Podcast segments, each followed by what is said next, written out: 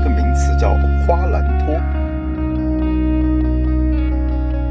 我之我前几天还写过一篇文章，就技能分享型的平台为什么不成立？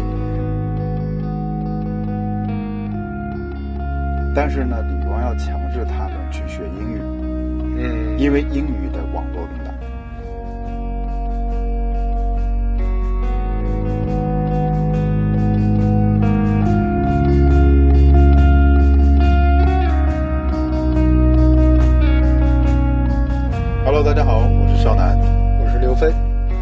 这次的出场顺序有所变化呀？哎，为什么呢？因为现在我坐在主驾驶座，刘飞老师坐在副驾驶座。对，其实这今天我觉得想跟刘飞老师一起讨论一个问题，就是关于一个双边市场的，呃，一个相关讨论吧。嗯，对，嗯双边市场，因为呃，可能是我们之前的经历都跟双边市场有一些关系，对？对，因为呃，其实这会儿我们可以倚老卖老了，因为大概说起双边市场的话，我们从二零一零啊，我从二零一一年开始，我现在在回想，其实那是一个所谓的双边市场，因为当时我在的行业叫分类信息行业，也就是大众点评这种，对吧？百姓网你在，更老。对我我在其实，在百姓网应该是比点评网算是更老的一种市场。呃，会更像五八同城，对吧？对对对对对，然后它的鼻祖叫做 Craigslist，啊，对对对对，那那是听起来就很有年代感了。对那这个可能很多九五后是没听说过了。对，你们很难经历过一个 这样的时代。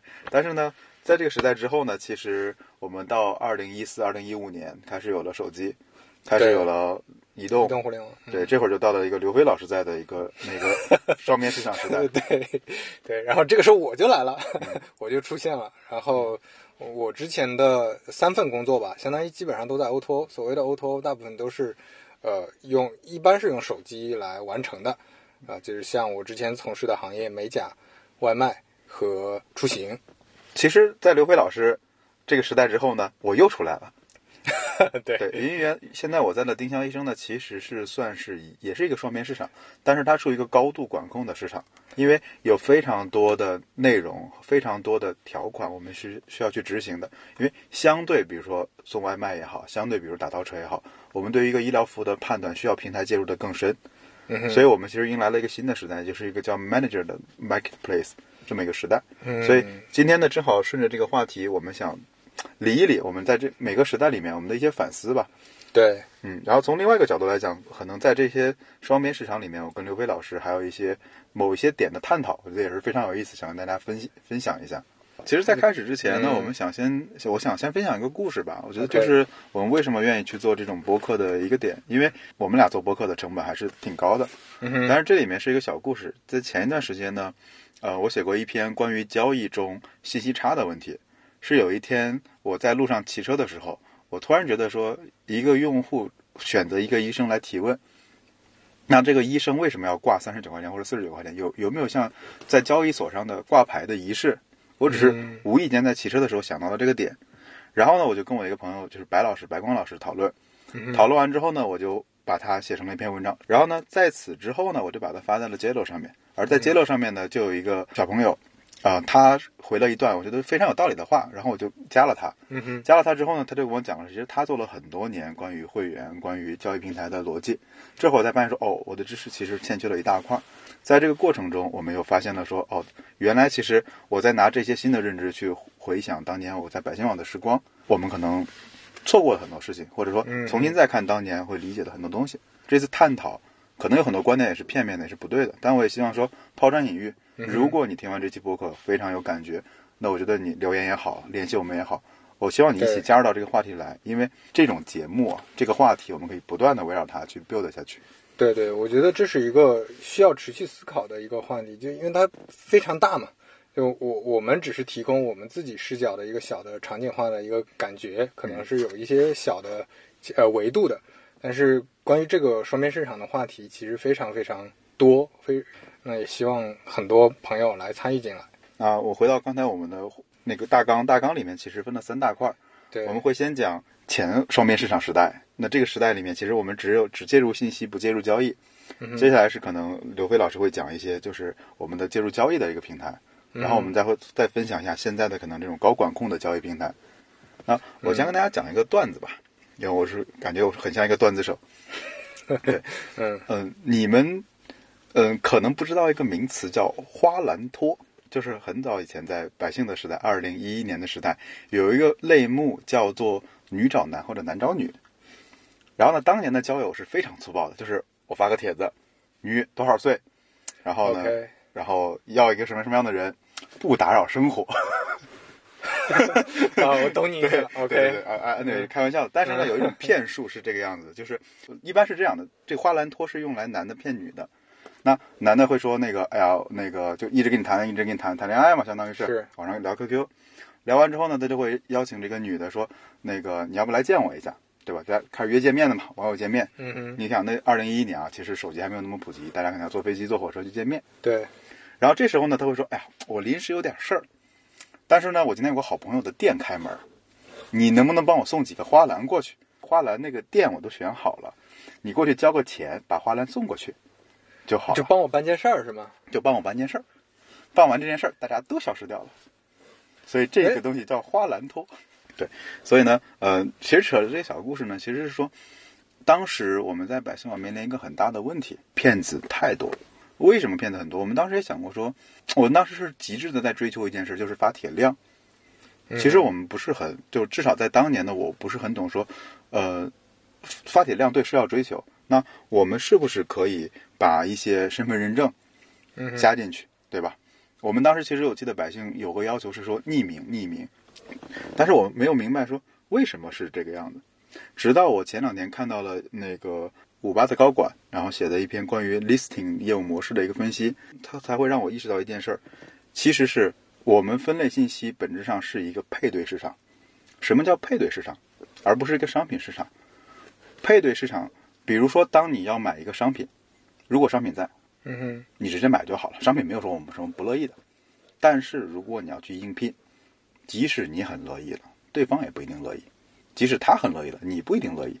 所以这是一个配对市场。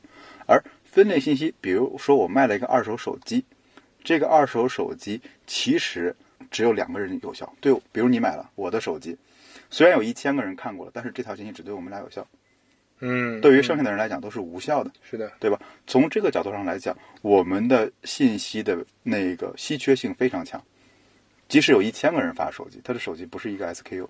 从这个角度上来讲，我觉得我们当时根本没有理解到说我们分类信息平台是一个配对市场。那当时会怎么理解呢呃，我们只是说让大家发帖子越多越好。？OK，啊、就是并没有理解到说我需要降低匹配成本。对，然后呢，当时其实我记得我们有一个指标是看 PV per UV。OK，对，PV per UV 是什么？就是一个人看了多少个帖子嘛，嗯、就让大家翻一直活跃，一直翻，一直翻，一直翻就。就更好。嗯对但是从这个角度上来讲的话，其实我们却忽略了一个点：如果一个人看的多，不一定是好。对对对，这这就像那个陌生人交友平台嘛，或者婚恋平台。对其实你你这个人一直留在平台上，说明你的匹配效率反而低。对，但当时你知道很痛苦那个年代。呃，你们现在去看一下，比如说那个分类信息网站有个鸡贼的设计，我不知道是不是我们原创了，但当时我们是把手机号码遮住，然后呢有个按钮叫点击查看联系方式。对对，我知道，我用过这种功能。对，当时是我们，我我不知道是不是我们最早设计的，但是我有印象这个 case 好像是我做的。对，然后呢，呃，OK，我们只是想不断的逼近，说你能找到这条信息而已。但当时就会有一个内部的争论嘛，这条信息我到底要不要删掉？嗯，我们要不要引导用户过来删掉？至少在我们当时内部是删它干嘛？百度 SEO 已经抓到了，对吧？能带来新的流量的，我不应该删掉它。嗯，但是你从这个业务的本质上在理解说，一个配对市场里面，这条信息如果一旦成交了，对其他人再没有帮助，对吧？完全是浪费的，完全没有帮助的。然后会造成很多那个噪音，对吧？对，而且你看到的其实是一个虚荣指标嗯，PV 可 UV 是一个很典型的虚荣指标。是的，所以从这个点上来讲，我觉得再回望那个时代，或者说为什么这次我们想再重新聊这个话题，是我们对这个平台的业务的本质理解还不够，当时。还不够。嗯如果你在如果当年，因为我是看到五八的那个人的分析嘛，应该是张川的分析。如果在他当年他是已经分析到这个程度了，那对我们来讲，因为我那会儿还不算是公司的高管，但至少在那个时代，我们理解的没有这么透彻。嗯，我们只觉得说希望大家来发信息，希望大家来做 P 2 UV。我们希望简单的原因是说，我们希望把交互做简单，但却忽略了这本身它是一个市场供给相关的案例吧。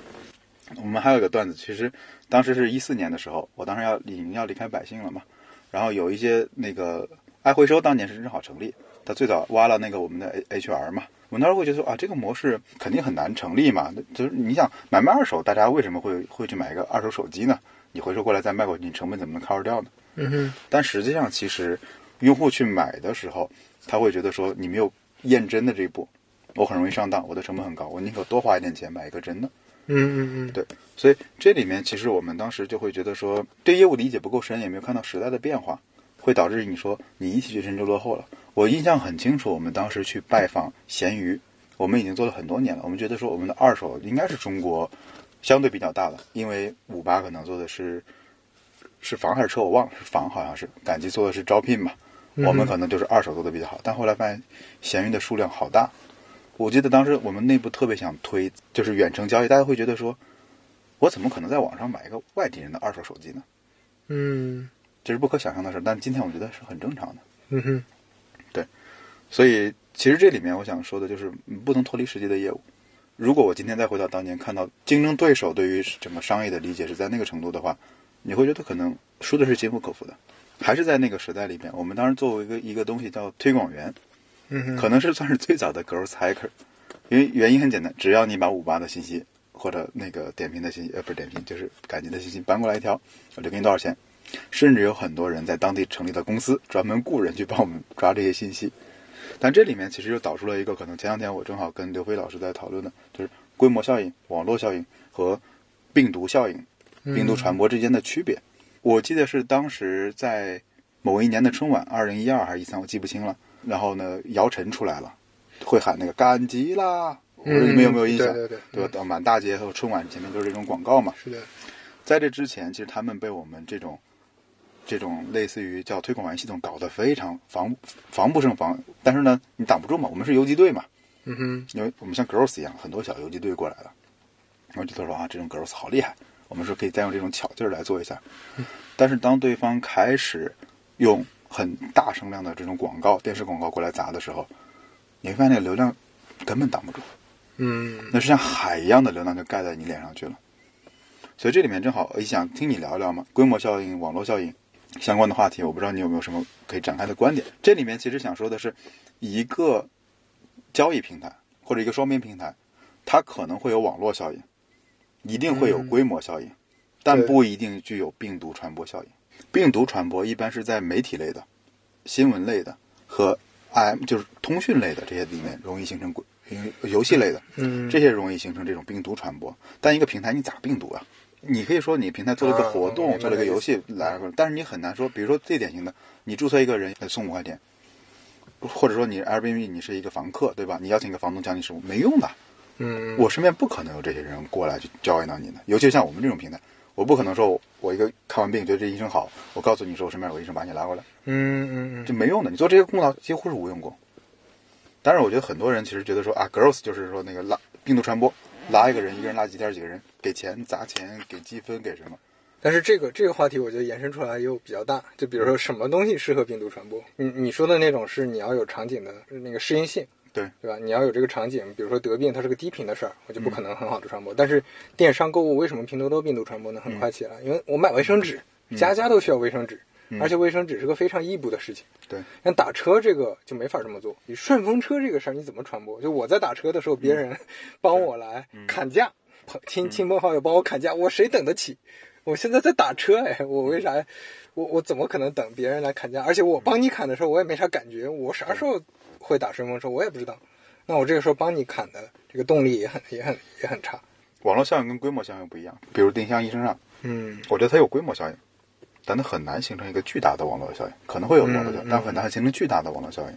再比如说，可能像外卖，呃，还是有的，但是它的网络效应会比那个肯定会比 IM 弱。对。还是相对来说还会有的，因为你两个平台，嗯，比如说我这个是份额是百分之七十，你的份额百分之三十，嗯。那我的体验可能不只是你的两倍，嗯。而是你的十倍不止。嗯，关于网络效应和规模效应，我我找到的最贴切的一个定义是，规模效应是从供给侧看的啊、当规模增大的时候，总成本会随着规模增大降低，也就是说边际成本会降低，是你的供给侧的一个影响。就比如说绝大多数互联网产品，你的产研部门、你的人力成本和你的服务器成本，其实就是存在规模效应的，对吧？你你你如果做一个滴滴平台，你服务十个司机和服务十万个司机，其实你你的边际成本不会差太多。网络效应呢，是正好从反过来从用户侧看的，就当加入一个新的用户之后，这个新的用户会给整个平台带来正向外部性。这个所谓正向外部性，就是其实就是边际收益会递增。比如说那个 IM 是最最典型的嘛，一个社交通讯工具，那十个人用的一个熟人社交平台和十万十万人用的，那肯定它带来的收益不是一万倍的关系，完全就是可用和不可用之间的关系。所以我觉得这是这是这两个的这两个的核心区别。所以那你反过来说的话，其实呃大部分平台我们平时在用的，它都会存在一定的规模效应。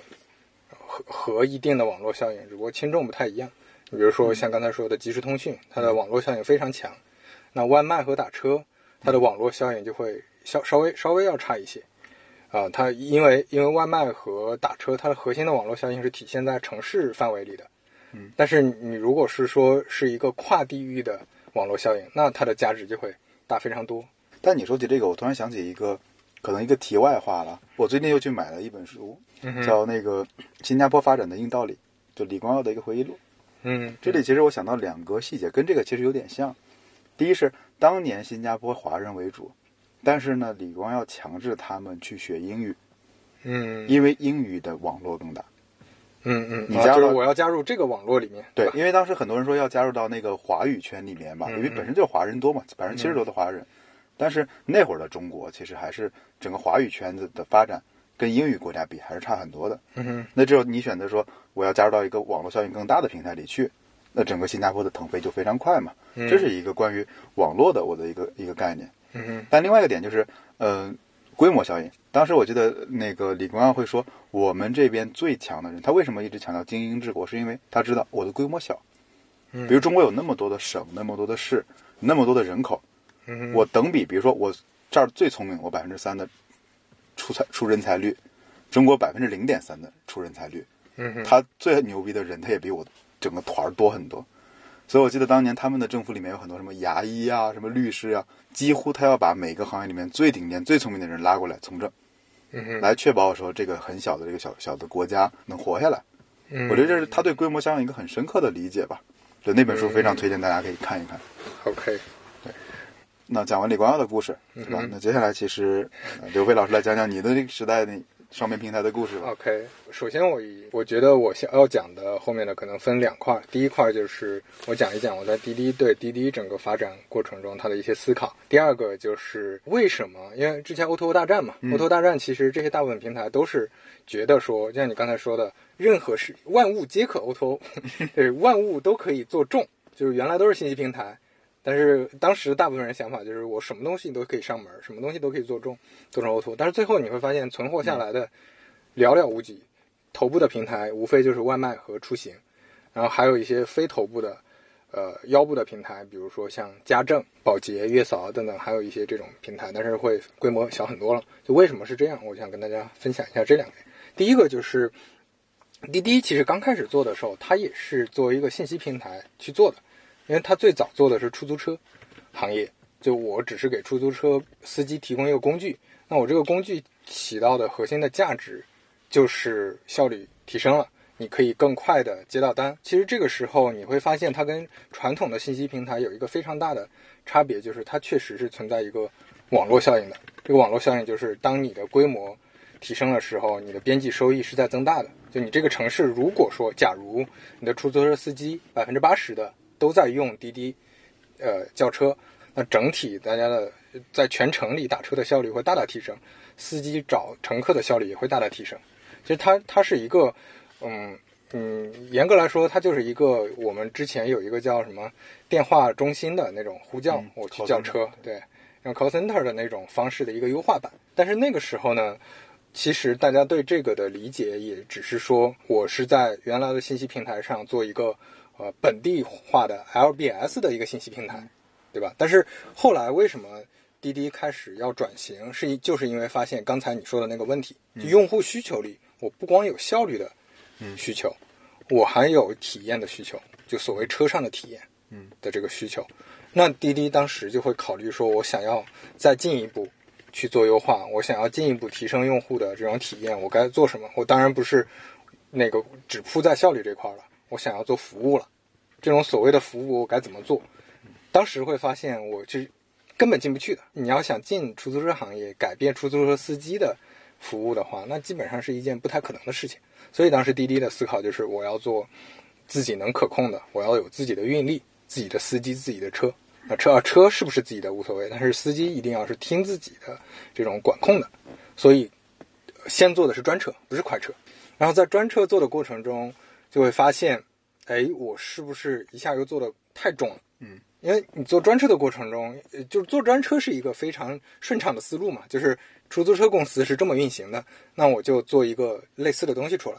但是做的过程中发现，哎，太重了，就我整个公司变成了一个出租车公司，那我能不能利用更轻的方式去做，能更像一个互联网公司去做？那这个时候正好也有 Uber 的那种前车之鉴，发现哎，共享经济这件这件事儿是合理的、合情合理的，因为我其实并没有减去我服务管控的这个部分，但是我降低了一部分的管控成本，因为你不是用员工这种雇佣方式来做了，你是信息平台加一个轻管控的一个平台，用共享经济的平台去做这件事儿了，于是快车就应运而生了。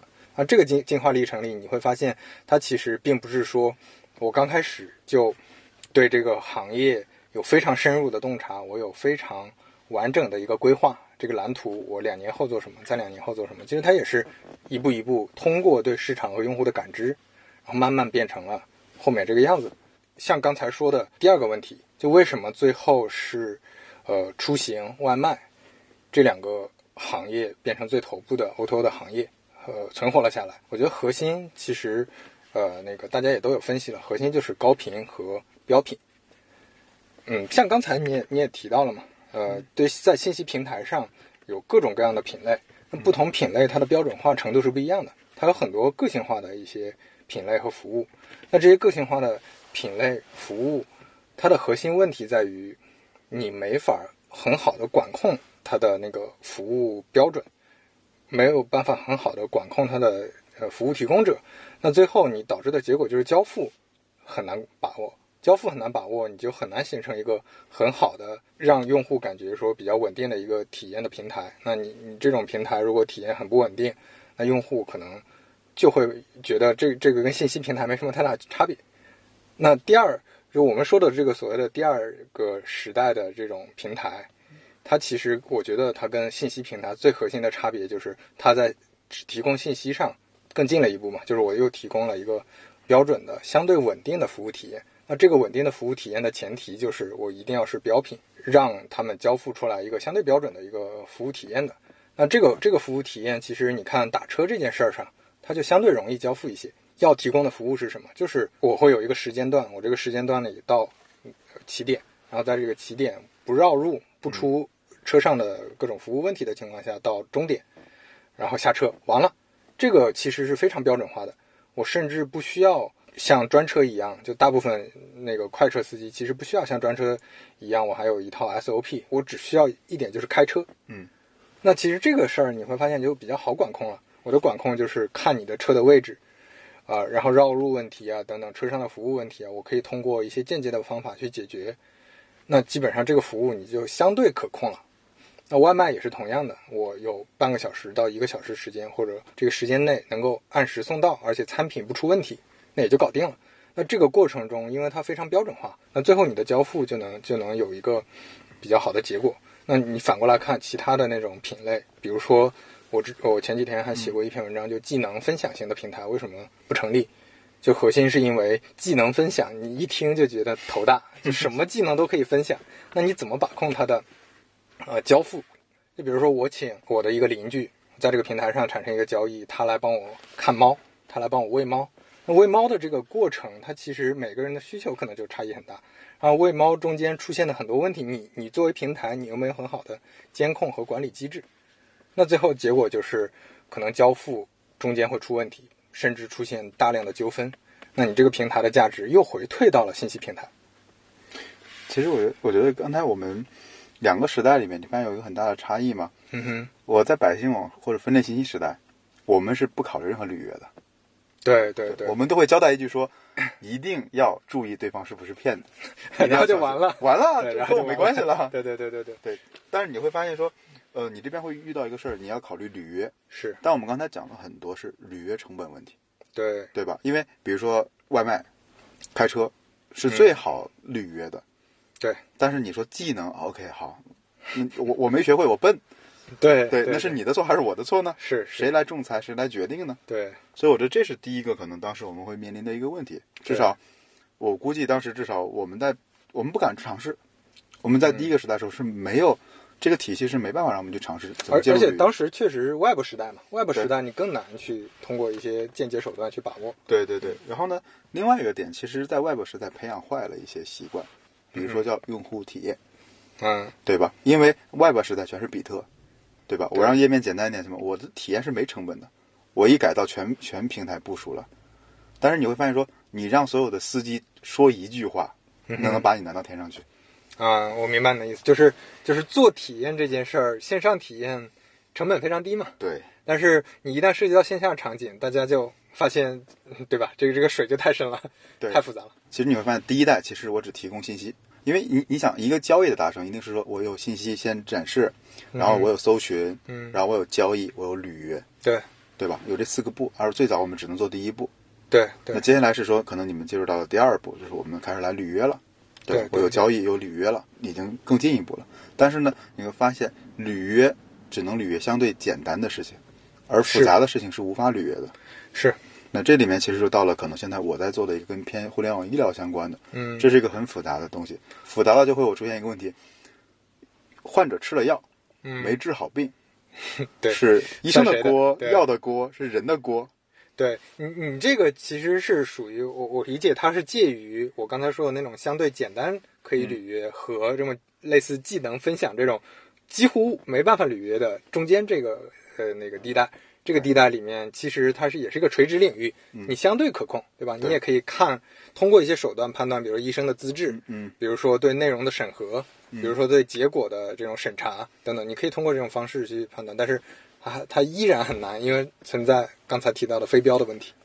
其实这里面还有一个点，我们当时复盘过，比如说这次疫情期间，嗯哼，那很多很多家也推出了免费问诊这件事儿。其实早在那个呃刚有 app 那个时代，那某些某些友商其实他也开始做免费问诊嘛，一直持续这么多年。他们怎么做免费问诊？因为思路是跟滴滴很像的，就是什么当时有滴滴一切嘛，滴滴打人，对 有印象吧？是，滴滴打车、滴滴打买菜什么的。嗯那当时滴滴医生，就是嗯我做的事儿就是撮合，我只要找到医生，找到患者，然后呢让他找到交钱，结束。但是你会发现说不行，因为这个服务是太非标了。因为司机还好，我把人从 A 点送到 B 点，这个我日常就是这么做的。但是对医生来讲，我哦，他都没有服务的这种意识和服务能力，我没这个场景，因为以前比如说传统来讲，我要看看你抽个血、化个验，现在变成没有了，变成一张嗯 JPG 和一段文本了。明白。我要基于这么少的信息来做一个判断，而且就是线下里面经常会说，那你先去抽个血吧，嗯哼，对吧？那线上怎么办？我能让患者现在出门右转，所以那个时代体验很差。大家会说在线医疗没需求或在线问诊是伪需求，是因为你问医生，百分之五六十的概率是，哦，你这个病啊，那个你去医院看吧。嗯，OK，对，因为他没法提供一个很好的服务，所以他只能免费。因为免费，他又只能提供这样级别的服务，会导致形成一个恶性的循环。嗯所以这是为什么说我说可能第三个时代，在国外也有这方面的那个那个介绍嘛，它称之为第三个时代，叫那个一个管控的市场。我们不但要对医生设置一个很高的门槛，你想我们医生入住有多难哦？你说光查证，这还是最基础的，你先有证，你还有医院的级别，嗯哼，对吧？就像你你说司机里面你买个什么级别的车，这个还好，这是财力问题。对，你说你能不能进三甲，那就是学习能力的问题，是是，对吧？然后呢，我们还有模拟答题，嗯哼，你模拟答题完了还没结束，我们还有用户抽查，就是用户会来给你反馈嘛。然后用户反馈还没完，我们还有专业审呃服务性审核，是我们内部团队百分之百审核。我们还没完，我们还有专家审核，我们还没完，我们还有医生教育。就我们有这么多的管控来培养医生该如何在线服务。其实 Airbnb 也算一种比较高的介入了。我记得当时我犯贱嘛，我想去体验 Airbnb，我把我的房子就是挂在那个挂在网上，当年如果我在百姓网出租房子，很简单，就是上海新华路附近有一套房子，几室几厅，多少钱一个月，结束了，拍张照片。但在 Airbnb 上我就特别复杂，我要写我周围有什么好玩的，我周围有什么好吃的，我周围有什么东西，然后他还会一点一点引导我说该怎么定价呀，该怎么描述啊。那这里面其实他的管控，甚至他要派摄影师来我家里帮我拍照，因为我的服务是非常非标的，每一间房子每一个次体验都是不一样的。嗯从从这个角度来讲，我觉得就是我们迈到了一个更深的一个平台里去。我要让医生统一一套服务，我的代价是非常非常大的。而这里面再去讲用户体验的话，就不能不计成本的去讲了。第一个时代里面是没有交易的，因为钱是不在百姓网上流转的，嗯一手交钱一手交货。那接下来可能在滴滴的时代，或者在可能丁香医生的这种时代里面，我们是接入了一件事叫交叫成交。其实有一段时间我我挺困惑的，因为我我如何让用户来问一个医生这件事，其实一直很困惑我。我我当时觉得说，似乎好像我只有降价这一条路。当我把嗯价格从可能平均十块钱降到一块钱，我的订单就涨。我觉得这个事儿太蠢了，是个人就能想到。对，对吧？那怎么能让它有更多的成交呢？其实，好像我就觉得说，只有打折不对，但是我没有别的路。可能直到我最近去去重新去研究这件事儿，或者重新理解这件事儿，也非常感谢，就是那天在街路上认识的那个小伙伴。那，嗯，他给我介绍了一下，其实是说，嗯首先有一个公式，公式里面有三个元素。第一个元素就是你有要有买卖双方。第二件事其实提供那本书叫《平台革命》，提供了一个很重要的点，叫价值单元。比如说一个患者跟一个医生来这个地方，核心是为了交易一次医生的 consulting 服务，所以这是我们的核心价值单元。那还有一个点叫过滤器，我觉得这个可能是翻译的问题，我称之为叫 match，就匹配器，就怎么让我找到一个合理的医生。嗯比如我们经常会开一个玩笑，请问我现在脱发这个问题，既可以是皮肤科问题，也可以是内分泌的问题，就这个匹配器也是很难的。但我现在不想展开过滤器和买卖双方，我只想讲价值单元这个事儿。关于价值单元里面，其实有四个因素，也是这本书里的观点，但是我可以讲一些我们这边的一些实践吧。价值单元的构成有：第一是价格，这玩意儿多少钱？这个医生服务多少钱？三十九、四十九、五十九。第二个点叫做说可及性，这个医生在不在，开没开诊。第三个因素叫做说信息，决策信息。这个人五十九块钱，另一个人也是五十九块钱，一个是萍乡市人民医院的，一个是协和的，我肯定选协和的，因为我认为协和的好。这些决策信息够不够让这些人去做做出来，或者有没有让这些人来表达出来？以及说第四个是特殊待遇，特殊待遇跟价格是我一直搞混的地方，因为我会认为说折扣就是价格，但其实不是。因为比如说我定价是我直接定我在什么区间内，比如说我平台里面来的这些用户可能基本上就是我们说叫中产吧，那可能一次挂号费在三十到五十块钱左右，定价就定到两百三百是没意义的。而我说特殊待遇里面时候是说在这个区间内，我是不是给什么样的人，比如首单用户发 coop 来带来更多的交易？一旦把这四个事儿拆开之后，就会发现说，OK，我们可能做错了。我我们当时其实是让医生为了成交，不断的把他的定价往下拉，嗯而没有给他交易，就是一些特殊优惠的手段，那会导致我的整个体系里面是紊乱的。就到底用户会觉得说，你你的平台是一个中价位的平台、高价位平台，还是一个便宜货？就是便宜货，对吧？我的这五块钱不能再多了。这里面一旦你把这个体系破坏掉了，就会产生一个问题：医生会抱怨，我好歹是个三甲，这会儿你只让我说啊五块钱一个问题，我新来的还行，我已经在平台待了一年，你要五块钱回答一个问题，老子不干了。所以这是会整个破坏了你整个的体系和定位。嗯嗯然后呢，可及性这件事儿呢，我们当时没有太注意。可及性有个问题是说，我们有很多医生会关诊，那我们一旦把它排在前面，是很浪费流量、很浪费资源的。那这件事还好，最重要、最重要的一件事其实是决策信息。我们举个例子，比如说一个医生好不好，其实我们有很多的 background 呢是可以去挖掘的。而这个 background 的话，就我又称之为有两方面，一方面叫做说我来平台之前的信息，我是不是三甲，我是不是出国留学，我是不是个博士；另一方面是我在平台后天的努力，我有多少好评，我有多少回复，我有多少 ranking。很多时候我们会发现列表失效一个点是你的这些决策信息没有拉开，比如都是五星，其实是没有意义的。对。而从另一角度来讲的话，有很多很关键的信息，你必须通过官方来去把它挖掘出来，他自己是无法表达或者别人不可信的。而这里面，其实我觉得当时我我们做错的一个点或者没想透的一个点，就是我们只想到降价了，因为降价大家没心理门槛了，反正一块钱花了就花了。但是另外一方面，我们始终没想到怎么让这个人值，比如他就是六十九，他就是八十九，他就是一百九，那我得让他表达出来。比如说，我给你举个例子，西京医院，你有概念吗？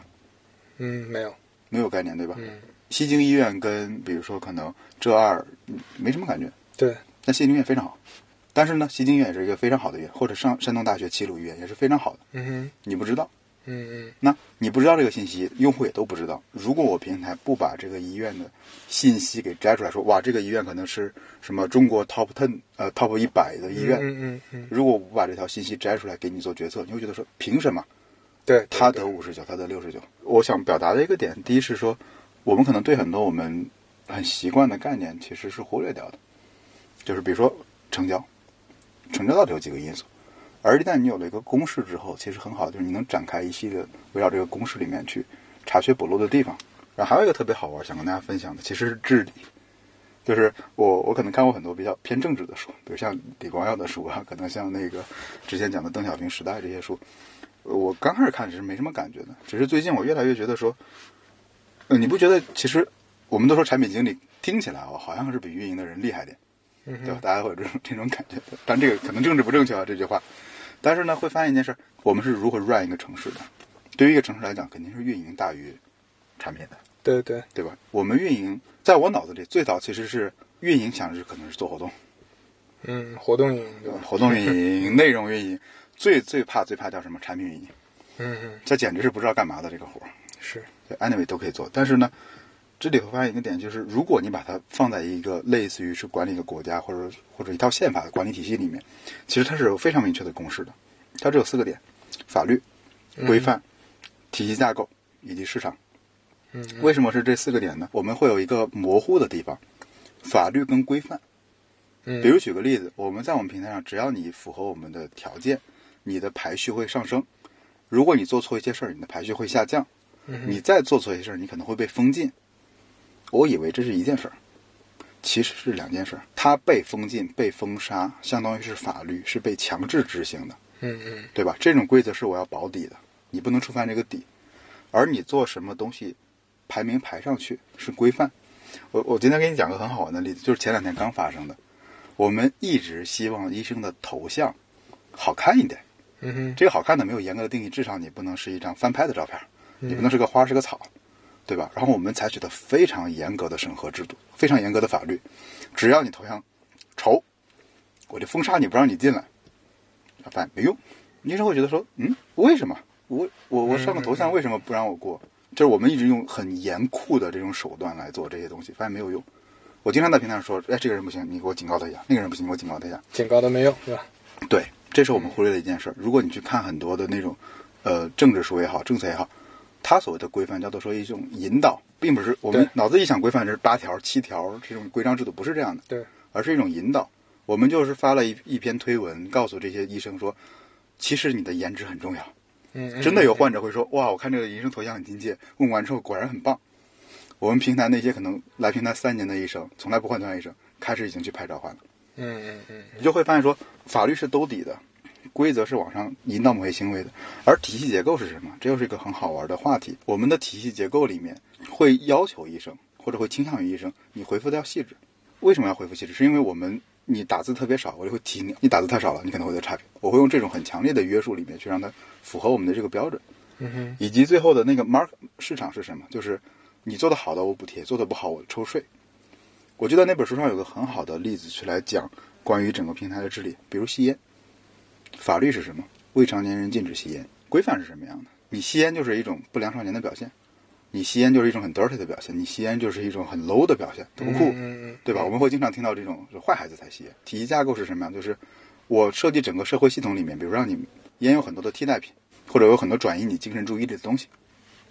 而市场是什么样？我对于戒烟给予补贴，我对于抽烟给予重税。嗯嗯嗯而一旦有了这组工具箱之后，我正儿八经知道说，呃，一个平台该如何去运营。嗯，我感触还挺深的，因为你在讲这些的过程中，我就一直在想滴滴在做的一些事情。嗯我就发现滴滴也做了很多类似的事情，就比如说我们让司机做一件什么什么事儿，比如说我们让告诉司机，反复告诉司机这件事儿是好的啊，拾金不昧是好的，但是我们首先没把没办法把它当成法律，嗯因为这个事儿你很难取证，嗯这是最大的问题。就取证难，你没法把它当成法律法规。嗯就是我规定你一定要这样，然后那用户投诉嗯我就罚你，嗯那这中间可能会有 gap，你没法拿到实锤证据。嗯然后用了很多宣导的方法也没用。嗯那最后有有一些什么方法有用呢？比如说我我当时做司机方向做了一个司机个人主页，那乘客可以点进去看，哎，这个司机给他一个勋章，啊，这个勋章很光荣。那当然，这个未必是非常大的一个一个作用，但是它在呃，就是我觉得在可预期的那个那个范围内，还是给了很多动司机动力的，就让他觉得说，哦，原来这个真的是一个正向的事情，而且我可以利用这个，然后让乘客觉得他这次接到的是一个好司机，那这变成了我身份的一个象征，那这个对我来说帮助就非常大了。包括做的很多类似的一些事情，平台治理方面，呃，哪些应该归到规范里，哪些是应该法律法规要要红线的，就比如说有有性骚扰，那这种是属于法律禁止的。对。但是你的服务好，你没法通过法律禁止的方式去做，等等的。我觉得这个这个，你你刚才说的这个，我觉得还是挺非常有启发的。其实我觉得这孔夫子买过一本旧书啊，就是当年那个 毛毛爷爷写的那个书，就是里面会讲到，其实他非常强调宣传，嗯嗯，强调这个宣传一定要强调到它是首歌，你能唱出来，嗯，你要每天唱不断，就是早起动晚分享，早起动晚分享，就这个东西其实不断的告诉用户什么是好的，什么是好的。我这件事还是挺有必要的。嗯嗯。以前其实我估计，比如说阿里的小二或者这种电商类，它已经很成熟了，但对我们之前来讲，我们做了太多的惩罚，嗯，而少了很多引导。啊，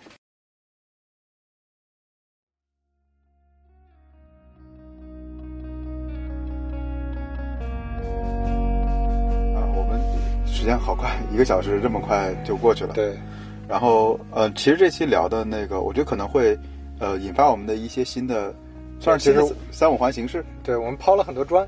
对，然后我觉得这期可能我们有很多的 refer 要放上去，很多的参考资料，很多的书，很多的 paper，嗯嗯，我们可能要把这些东西整理出来给大家。对，另外一个，其实也想听听大家的反馈嘛，因为坦白来讲，我之前其实挺忐忑的，大家说可能有反馈什么的，可能刘飞老师看到了很多关于我的好话坏话，我也不知道。没有都是好话。呃，没有没有，我觉得其实大家，我第一是想，因为这是一个互动嘛，我觉得我们只是抛砖引玉，就如果你对这个话题感兴趣了，我们可以继续这个话题继续聊。